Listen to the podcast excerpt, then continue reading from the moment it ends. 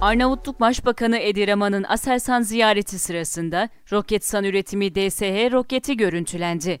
Türkiye'deki ziyaretleri kapsamında Cumhurbaşkanı Yardımcısı Fuat Oktay ile birlikte önce Savunma Sanayi Başkanlığı'nı ziyaret eden Arnavutluk Başkanı Edi Rama, Aselsan'a da bir ziyarette bulundu.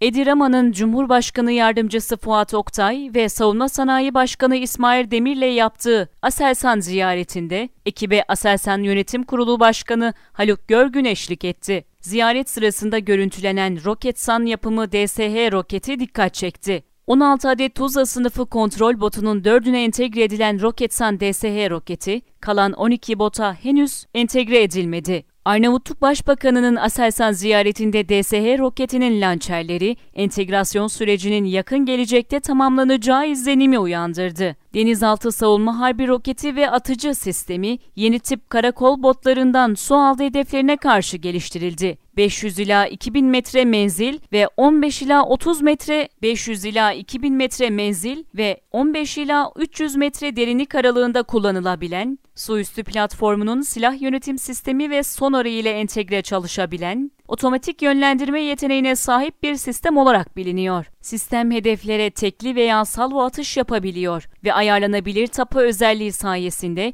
roketlerin istenen derinlikte patlaması sağlanıyor. Yüksek infilaklı harp başlıklı DSH roketi duyarsız mühimmat özelliğine de sahip. Atıcı sistemin stabilasyon, otomatik ve manuel yönlendirme özellikleri bulunuyor. Atış kontrol sistemi su üstü platformu tarafından sağlanan seyir ve hedef bilgilerini kullanarak gerekli atış esaslarını hesaplayabiliyor.